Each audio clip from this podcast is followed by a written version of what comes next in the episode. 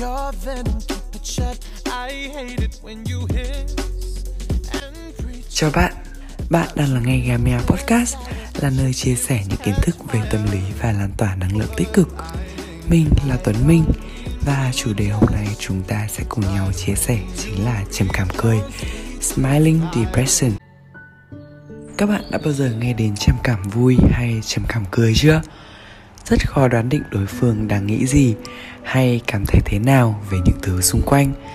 Là khi một người cứ mãi u sầu, mãi u buồn với một nỗi buồn nào đó mà nó kéo dài.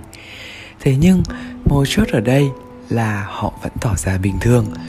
Người ngoài nhìn vào cũng thấy họ rất bình thường. Thậm chí có những người còn cố tỏ ra mình là một người lạc quan, vẫn yêu đời, vui vẻ giống như rằng họ đang kháng lại điều ấy vậy. Và sâu bên trong họ là sự kháng cự kháng cự lại những cảm xúc khó khăn của mình, kháng cự lại cảm giác và cái sự chấp nhận rằng mình đang ốm, cơ thể mình đang ốm, tâm lý, tâm trí mình đang ốm. Để rồi phát ra ngoài là những triệu chứng, tuy nhiên hơi khó để có thể rạch ròi trong việc nhận biết nó. Mặc dù khá phổ biến nhưng trầm cảm cười không được công nhận là một dạng trầm cảm theo tiêu chuẩn chuẩn đoán DSM-5. Các biểu hiện của bệnh lý này thường được chẩn đoán là rối loạn trầm cảm với các triệu chứng không điển hình. Mặc dù vậy, hội chứng trầm cảm cười cũng gây ra những ảnh hưởng đáng kể về việc học, nghề nghiệp, các mối quan hệ, chức năng xã hội và có tỷ lệ tự sát cao.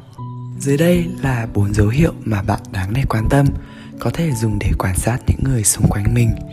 Bên cạnh những sự thay đổi rõ rệt mà chúng ta nhìn thấy hàng ngày, như thói quen sinh hoạt, ăn uống, ngủ nghỉ, bên cạnh sự thay đổi về cả thói quen, sở thích, thì cũng sẽ có một số những biểu hiện khác nữa. Đầu tiên, họ sẽ cố gắng diễn tròn vai. Mình là một người có niềm hạnh phúc đủ đầy, luôn cố gắng mỉm cười và phủ nhận bất kỳ điều gì đến với họ tiếp đó là họ không làm rõ được cảm xúc, tâm trạng của mình thường xuyên, ngay cả khi người ta đã đặt câu hỏi đến cho mình. Thế bạn đang cảm thấy thế nào? Tôi không biết, tôi cảm thấy bình thường thôi. Thứ ba là cái cảm giác tội lỗi mà khi phải nhờ cậy một ai đó bởi vì nghĩ rằng mình đã làm phiền người ta. Và cuối cùng là sự ám ảnh về việc trở thành một người hoàn hảo. Đó là sự kỳ vọng của bản thân kéo theo sự kháng cự dẫn đến việc người ta không dám nói ra những điểm yếu, hạn chế của mình. Hội chứng trầm cảm cười không được công nhận là dạng lâm sàng của bệnh trầm cảm, nên không có tiêu chuẩn chẩn đoán cụ thể.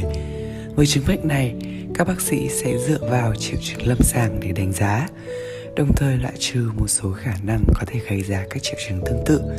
Trầm cảm cười thường được chẩn đoán là bệnh trầm cảm không điển hình. Mặc dù có khác biệt về biểu hiện, nhưng bệnh lý này cũng được điều trị tương tự bệnh trầm cảm, bao gồm sử dụng thuốc, trị liệu tâm lý và thay đổi lối sống. Phác đồ điều trị sẽ được điều chỉnh tùy thuộc vào độ tuổi và tình trạng sức khỏe của từng bệnh nhân.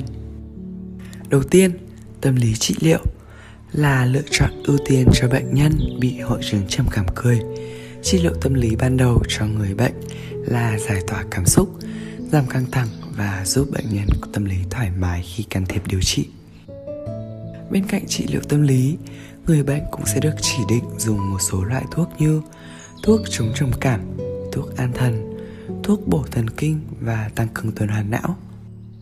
Bên cạnh sử dụng thuốc và trị liệu tâm lý, bệnh nhân cũng cần xây dựng lối sống lành mạnh và thực hiện một số biện pháp hỗ trợ để cải thiện triệu chứng do trầm cảm cười gây ra.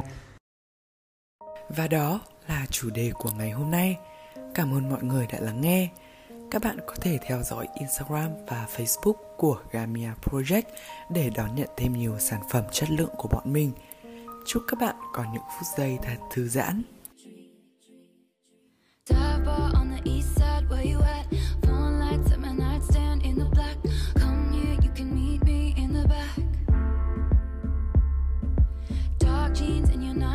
Look at you, goddamn if I seen that